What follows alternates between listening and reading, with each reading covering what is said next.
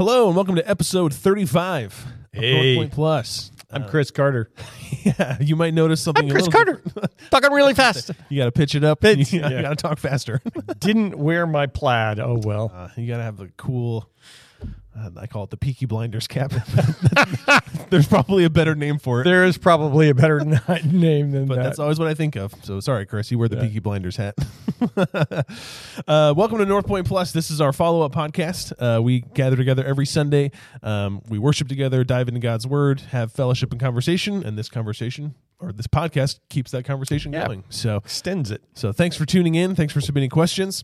Um, Rick, we have just kicked off recently uh, a new series. Uh, for those, Chris is okay.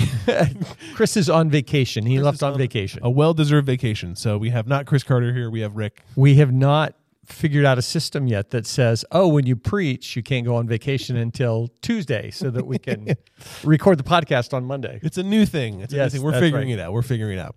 Uh, we're in, we just kicked off a new series last week called "Who Cares." Uh, Who cares? Who cares about it? It's just a new series um, where we're talking about how to reach people. Um, Yeah. And we we tend to bring that in with the baggage of evangelism, where we make people projects. We like to have formal set aside times to do evangelism, um, and so this series is kind of designed to help equip us with the tools of removing the baggage, getting rid of the, the idea that people are projects, and just diving into how did Jesus do this? How did people in the Bible evangelize? Um, so, kind of give us the 30 second summary of what we're talking about and who cares, and then we'll dive into Chris's message. It, it is interesting that you just said how we reach people, which which is a very um, other focused. Yes.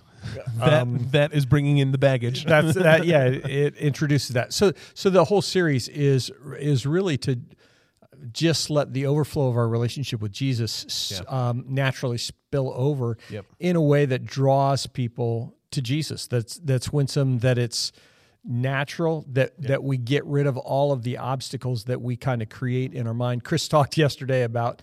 As a fifth grader, I can't imagine going door to door and knocking, uh, knocking to talk to people and, and talk to them about Jesus. I did Um, too. the- did you really? We did. Wow. We did it in our neighborhood. I remember getting chased off of someone's property. after knocking the Really? door. Yeah, they threw a chair at me. Wow. True story.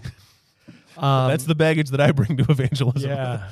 I don't think that that was the picture in the New Testament. Uh, No, we like to think that it was, yeah. but I don't think. Goodness. So so the the whole series is is really to just try and help remove the baggage and and and help um just help us all understand that it's the most natural thing in the world to talk about the stuff that's the most important to us. Right. And and we don't get uh, like, you know, I don't get all hot and bothered, sweaty uh, talking about whatever, talking about my grandkids, talking Right. about Ohio State, talking about football, the greatest game ever played. Um, uh, n- none of that. I, th- it just happens naturally because it's a part of who I am. And we somehow think that our relationship with Jesus would be different than that. Yeah. Yeah. So Chris, um, in his message yesterday, talked through the uh, the familiar church story of Zacchaeus, Zacchaeus, however you want to pronounce it, um, and kind of tore down some of the preconceived assumptions that we bring to the table um, by doing his best Rick Rubel impression, starting off He sang. He said he would never sing, and he did. he did. it and it worked. yeah, that's right. It was left fun. an impression on people. It was fun. To say the least. Um, yeah, so I think there's so much that we can dive into when talking about uh, Zacchaeus, and I, I think um, one of the things that you brought up um, before we started recording was just this idea of Jesus passing through Jericho. Um, and it's it's so easy for us to just kind of pass through life, to go through life, to go about our plans, and it seems like Zacchaeus is this kind of unplanned interruption Yeah. for Jesus. Jesus is on his way to Jerusalem, Yeah. and it, and the beginning of Luke 19 says that as he passed through Jericho, the crowds are there. He's talking to people. He's walking through, and then this Zacchaeus character appears, and it's just so interesting to me that that like me on my on my uh, laptop right now, I've got. Um, I have my day planned. I, I have where all my meetings are. Yep. Uh, I actually have that for the whole week. If I go to my monthly calendar, I've got all my stuff laid out. When I go on a trip, I know where I'm going to stay ahead of time, uh, plan Yep. the meals, all that stuff. And that's not the picture that we have of Jesus as he goes through Jericho. He's walking through Jericho, and and certainly he had he knew where he was going, what he was Yep. going to do, but he ends up having dinner at Zacchaeus' house, which was not on his itinerary. Right. He and it and when you read in the scripture, it looks like that he stayed at least one night and maybe longer Right, with him, right. which wouldn't have been on his itinerary. Right. It's not like he said to the disciples, "Oh, we're going to Jericho so we can talk to Zacchaeus." Who's Zacchaeus? yeah. um, but that's indeed what happened. And Yeah. and I think the takeaway for us is that we often place a higher emphasis on the way that we plan our schedule than the way God plans our schedule. Right. Yeah, and then that's something that uh, for those that have been around me in times of prayer, I will often pray because this is a weakness for me. I will often pray, God, help me to embrace interruptions. Right. Because so often we look at interruptions, it's like, "Ah, I had a plan. and if That's you had right. just abided by my plan, this would have gone a lot smoother. Right. Um, and so it's very selfish to think that way. And again, I'm saying this because I struggle with that Yeah. um, that it's very selfish for me to think that way.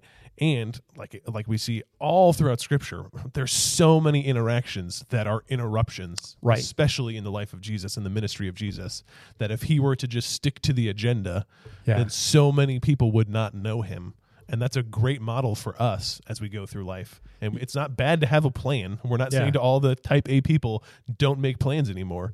But it is saying maybe there needs to be some flexibility in your plan to say, hey, if that person that reaches out that you haven't talked to in years, like maybe make time for that. Right. Maybe there's a reason that that's happening, and maybe your plans can wait because they're already planned. So it's easy Yeah. to resume them and just influence people. Yeah, it it is really interesting. Just as you were talking, I was thinking, I'm I'm just kind of filtering through the Gospels in my brain and thinking, almost all of Jesus' ministry time was that was not the primary plan.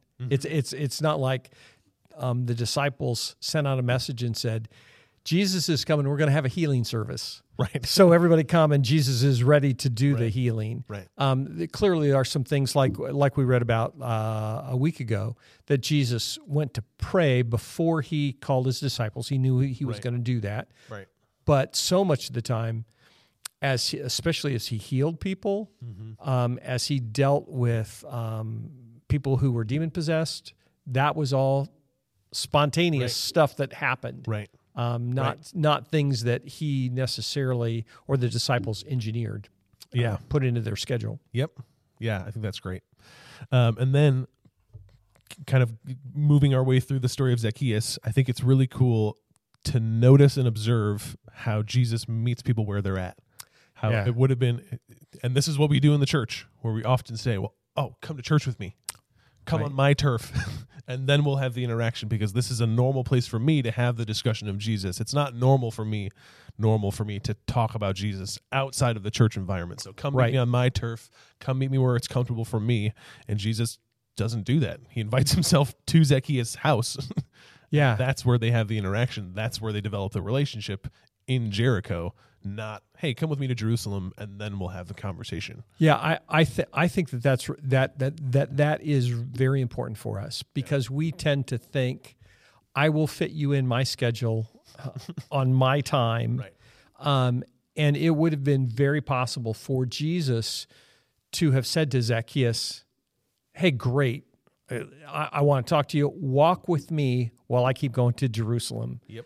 And instead he goes into Zacchaeus' world with Zacchaeus' friends and um and and talks to them there it, on their on his turf essentially, um, and so uh, it it really is a challenge. I th- I think back to a f- friend that we had in Maryland that. Um, he and I were as different as night and day. Um, he could fix anything. Yep. He had a tool for everything, which was great as a neighbor. Yep. Um, he was a NASCAR fan, and um, could he could care less about football. Yeah. And um, in our friendship, I began to learn about NASCAR Yep. um, because that was his world. It just it, it was Right. that was the way that we could have a deepening friendship, and and there and I'm better for it. Um, not that I pay a lot of attention to NASCAR now, but um, that but as a part of the friendship, I did.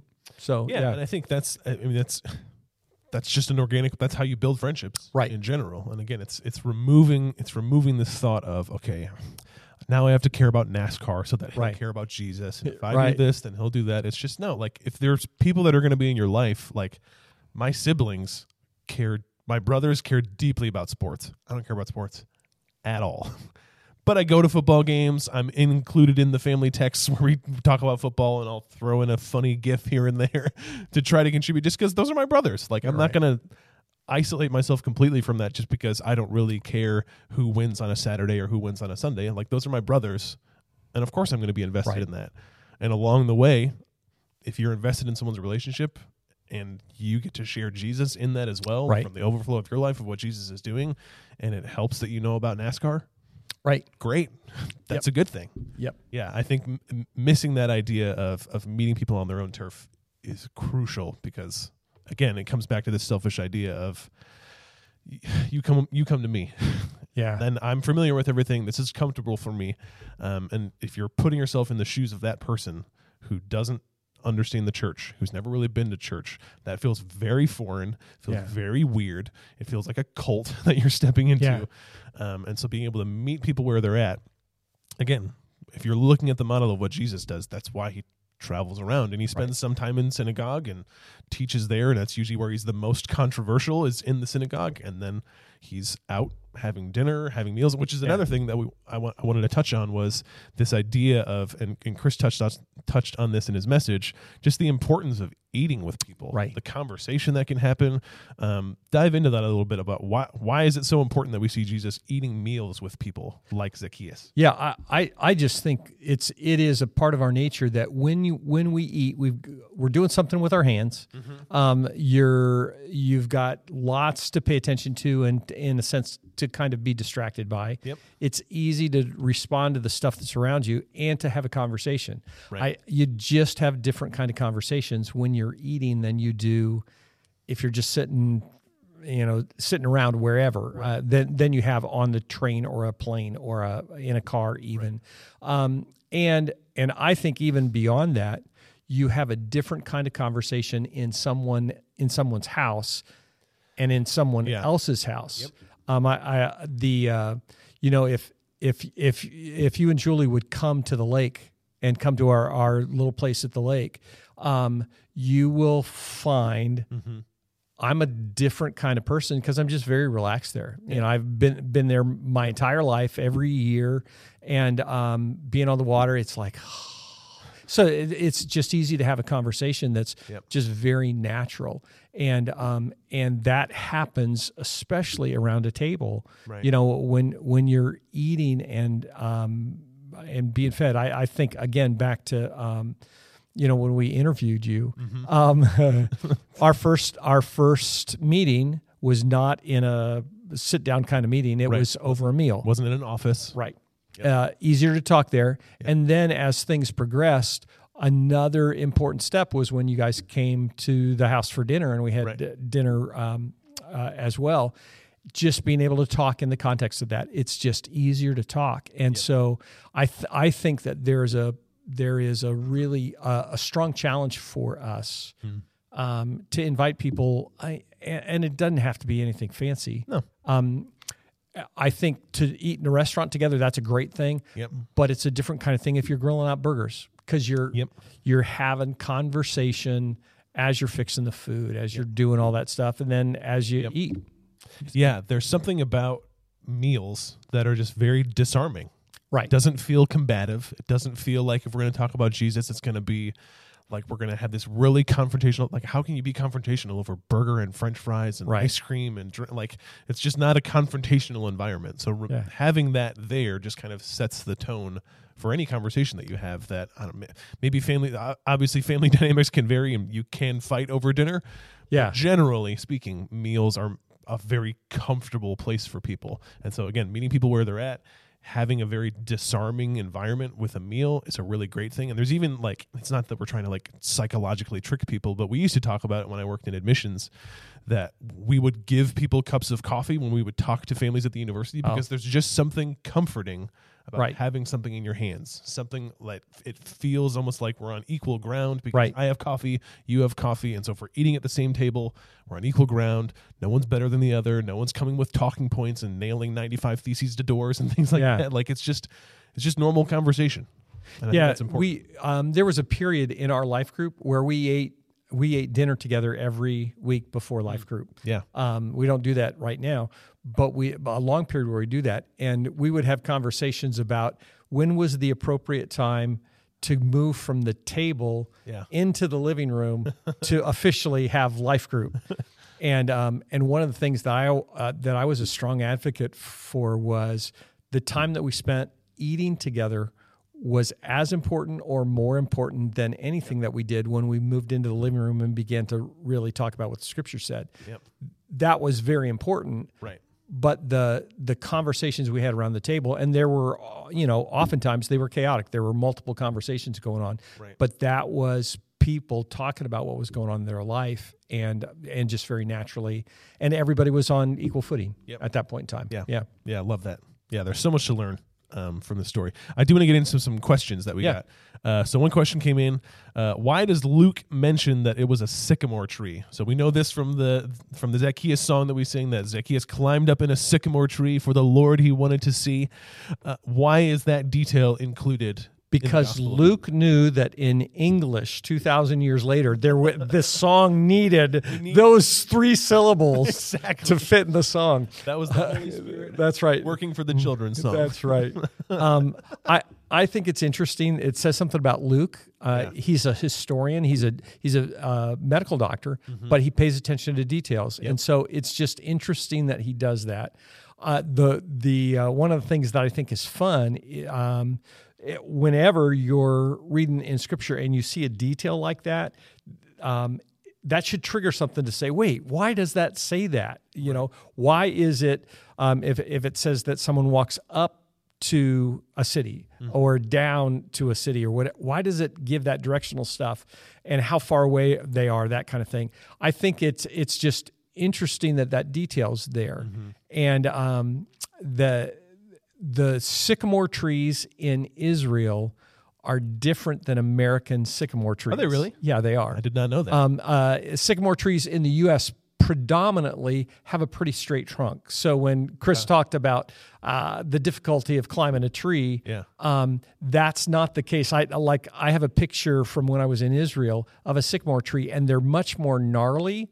And they have they do th- this is true of sycamore trees in the U.S., but they have um, the the pods that contain the seeds Yep. that fall down around them. And many sycamore trees that are not cultivated or protected will have multiple trunks that kind of weave in together. Oh, okay. That So so to climb in a sycamore tree would have been a very easy thing because it's not it's not like um, climbing a pine tree where you're fighting through all those branches. Right. It's not like uh, an oak tree that you have to shimmy up the tree Right. to You get to get there up to a branch. Yeah, it's Yeah. it's it's uh, it's the kind of tree that it was like when we when we were in Israel. One of our guys climbed the tree, and and it took about forty seconds for him to be ten feet in the air because it was just oh yeah, step here, step here, step here, kind of pull yourself here, step here, and and the trunks are all big and gnarly, so they could support his weight. yeah, Um, it's which is just that's funny. yeah, that, that's when you dive into scripture. It's like, oh, this is really alive. This Yeah. is, you know, Yeah. uh, it's kind of interesting. That's really cool. Yeah, I, it's such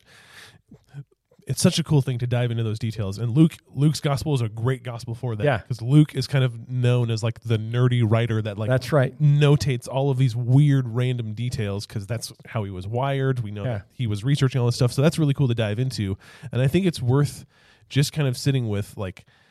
And Chris talked about this in his message of like, why would you climb a tree? Like, surely there are better ways Yeah. to see Jesus that you could work your way around. I mean, there's big crowds. He's small in stature, so that's obviously a struggle. That's what leads him. That's at least in Luke's mind. That's Yeah. what leads him to climb the tree. But I think it's really cool that that's it's Zacchaeus climbing the tree that helps him stand out to Jesus. Right. That Jesus notices Zacchaeus out of the crowd because there's this random Guy guy, up in a tree. tree.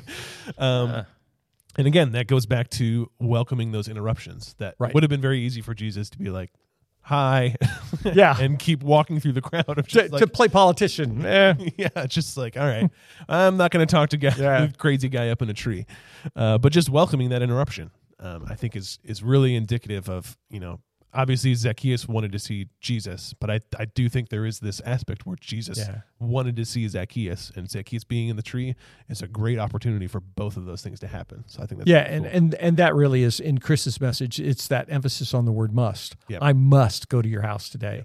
Uh, I've got I've got to spend time with you. Yeah. which is cool. Yeah, I love that.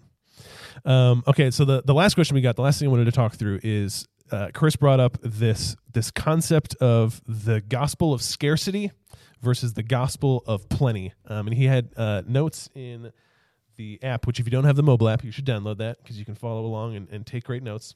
Um, but the gospel of scarcity, this mindset that there's not enough to go around, there's Right. not enough for both me and them. So that's a, a selfish mentality, and then the gospel of plenty, where there's plenty of go, there's plenty to go around. There's plenty for both them and me, and I think eh, it's maybe it's an American thing, maybe it's a Western thing that we tend to just default to this idea of a gospel of scarcity Right. where even though we know the gospel is for all people, that the gospel that God loves all people, that there's more than enough to go around. Like there's there's plenty of scripture that says there's grace on top of grace. My grace is sufficient for you. God's not going to run out of grace for people, but we still tend to operate in this scarcity mentality where church is for me and I don't you know I don't really need to bring it into my life. Why do you think that why do we wrestle with this idea of living out a gospel of plenty in America or in our in, in the church today?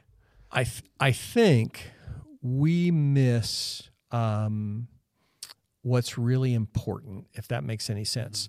Um, we tend to operate from a gospel of uh, a scarcity mindset um, because we too easily give in to trivial things that other people want to inject in our lives. So um, if if uh, uh, I, I'm trying to think, if somebody says, "Oh, can you go do X Y Z for me in this way?" I tend to think, "Well, yeah, I can do that," and that's not really necessarily on mission for me. It's not it's not going to have me interact with anybody. I don't have a clear sense of the Holy Spirit leading to do that. Sure. But I say yes because I just don't want to say no. Um, well, you do that for very long, and then you get stretched so many, w- so many different directions that then you say, no, I, I'm going to say no to everything, and and I'm going to create clear boundaries that no one can penetrate, and I miss the leading of the Holy Spirit in that. I think when we're sensitive to what God wants to do in us and through us, and we do that even when we're feeling kind of empty, that God fills us up in a way that that um, we we may think I don't I don't have the strength to do that, I don't have the energy to do that, but but if God's in it, He will provide the the power, the fuel t- that um, that fills us up. It's it's funny when Chris was talking about that. I was thinking back to two weeks ago, the the first message in the series about the bucket versus rivers Yeah. thing. That we tend to think that scarcity image is okay. This is what I've got in the bucket. Yep. But if I'm living with with rivers of living water flowing through me, Yeah. the um, God is the one who just keeps bringing the water in that Yep. that keeps filling us up. Yeah. No, that's a great that's a great or a great picture of just understanding that I, I wonder I wonder if some of it if some of that mentality comes from I just don't think you deserve God's grace. Oh, I think some of like of of the disagreements that we might have, the, Yeah. the the barriers that come up, the obstacles that we put up of just like you know, I just God, God's clear on this issue, whatever it might Yeah. be, and I I choose that to be the boundary that I draw, and I just don't know if either I don't know if God's grace is for you or I don't want you to have God's grace because that might show. I don't know if it's if it's a if it's a lack of understanding of the depths of God. That's that's one thing. The the deeper my relationship goes with Jesus is just like, gosh, your grace is so deep. Yeah. because if you can save someone like me who still struggles and sins and and wrestles through life and all of the stuff from my past, then for me to look at someone else and not not have that grace filled mindset of I, I I don't know I just wrestle with that where I think there's so many fence posts that the world tries to Yeah. put up between people of politics or sports or trivial things to very serious things. And I think God's grace gets in between all of that. And it's hard for us to kind of see through sometimes because we just, we think the fence post that the world put up is a good fence post. Yeah. Like a, p- a political divide is a good divide. And God's grace doesn't go to that side or to this side. It goes to my side. Yeah, it's it's interesting because in that in that um, language, the scarcity versus plenty, um, in in my mind as I was as I was listening as Chris taught yesterday, I was just thinking uh, that the context that I was making the application was more about energy and time Yeah. um, than than anything. It's not that I don't think God's grace is enough to cover them. Yeah. It's like eh, I don't know that I have the time to invest in that particular Sure. thing, and um, and and so for me the reminder is okay if I say no I don't have the time or the energy to do that to to respond to the Holy Spirit. Um, in in practical terms, what that really means is, you know what, I'd rather go home and watch Netflix. Yeah. I'd rather go home and wh- whatever that is, Yeah. and and have the solitude that I want to kind of replenish myself, rather than trusting that God is in that interaction and in that um, in that situation, and that He will restore and replenish Yeah. whatever it is I need through the relationship that I have. Yeah, well, I think it, I think it goes back to to I mean, it goes back to the name of the series. Do Right. you care about that person? Yeah. Do you care about Yeah. the people? And that's why again I go back to like I, I pray this prayer often because I wrestle with this so much. I want to welcome the interruptions because if I welcome the interruption from person, it shows I care about that person. Right. If you interrupt me and I'm just trying to get back to my task, then I don't really care about you. I care about my task. And we make time for the things that we love, the things that we value. Um, and if I'm trying so desperately to make time for the practices and the games and the Netflix shows and whatever I can do to fill my time and not the people that are in my life, then that shows what I actually care for. Yeah, and if if we go back to the shout out yesterday to moms for Mother's Day, Right. That's the that's the the uh, a great image illustration is, um, when you've got little kids. Now, when they get bigger, sometimes moms go a different path. But um, when you've got little guys, mom is spent. She's exhausted, but she still keeps doing what she needs to do to take care of her family. Yeah. and and um, it's because she cares Yep. um, Yep. that she she doesn't say, you know what, you've had six dirty diapers already. you you can change it yourself. Take care of the Uh, last yeah. one yourself. um, uh, you you just don't do that. Uh, even when you're spent, Right. you think, I. And, and now at this stage in my life, I, I look back and think all of those times that I t- tried to protect myself Hmm. or protect my self interest kind of things, Yeah. they don't really matter that much Hmm. now. It, you know, they, those were not major deals for me. Yeah. And um, the time that I have spent invested in others, that's the stuff that multiplies with time. Yeah. Yeah, that's great. Great perspective.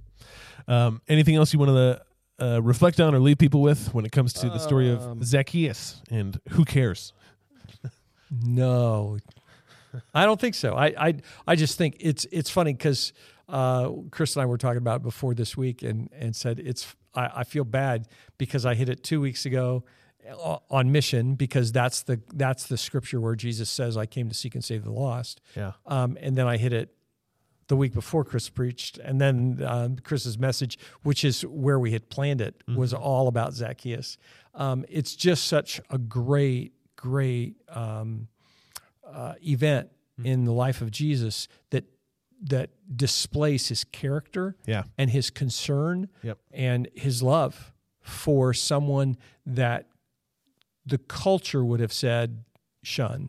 Yeah, that's I think the biggest thing that we, I didn't even touch on is Zacchaeus was a traitor. Right. like, no, maybe that's. Uh, I mean, again, that's why Luke notates all these details. Is not only is he a tax collector, he's a chief tax collector. So Yeah. he's the worst of the worst, and that's the person that Jesus calls out goes to his house. Yeah. and I think I say this to Julie all the time. Like it, and uh, this is more of a gut check for me to change my heart. It's like, man, the people that need the most love are the hardest people to Right. love sometimes. Absolutely. Where it's like, gosh, it's so. Sometimes things can be so difficult and they can feel like projects and it can feel so taxing and burdensome. But that's the person that I know needs Jesus the most. And for Jesus, like Jesus felt that. Jesus was, we talked about this before. Jesus was human. Jesus felt the burden and the frustration and the, the exha- exhaustion that comes with Yeah. ministry like this. And he did it because he cared deeply about Zacchaeus. You know what's not in that story? The, um, there is not any recording of Jesus' conversation with Zacchaeus Right.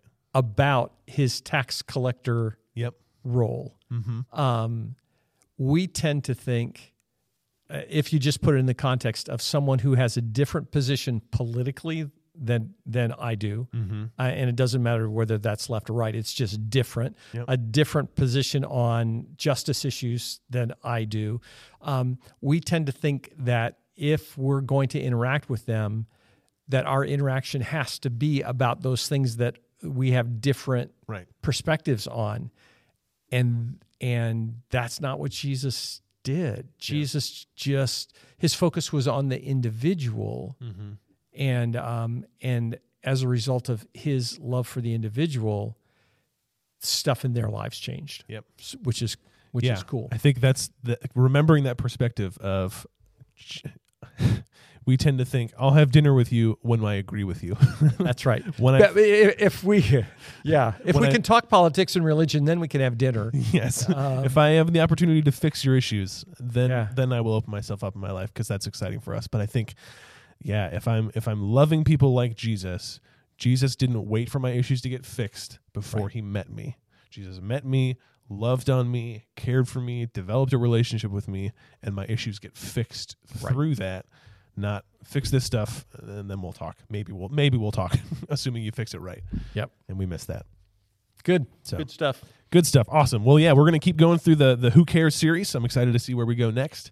Um, thanks for submitting questions. Thanks for tuning in. Uh, keep doing all the good social media stuff. Share the video, like the video, um, follow, uh, subscribe on YouTube. We are we're also on audio. So if you are on the road, if you're driving around uh, for work or vacation or wherever you're going, uh, we're on all the podcast platforms too. So that's it's easier to get into. So uh, thanks, Rick, for your time. Thanks for being Chris. I'm Chris. thanks for My name is Chris Carter. thanks for tuning in. We'll see you next week.